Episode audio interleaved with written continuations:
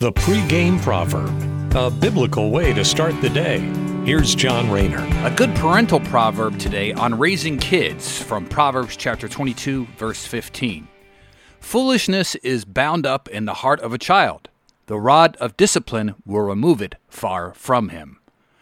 Kids are born to get into trouble, just as we all were, given our fallen nature thanks to Adam's original sin.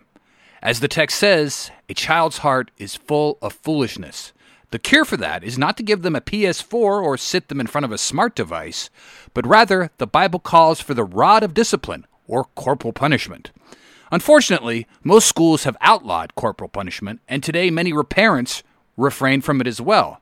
And the result is that children have become more and more depraved with each passing generation.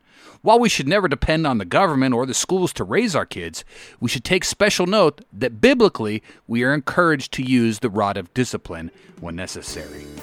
Have a good day. The pregame proverb with John Rayner. Look for it on all podcast platforms and have it delivered to your smartphone. The pregame proverb, proud partners of The Bar, the Biblical and Reformed Podcast Network.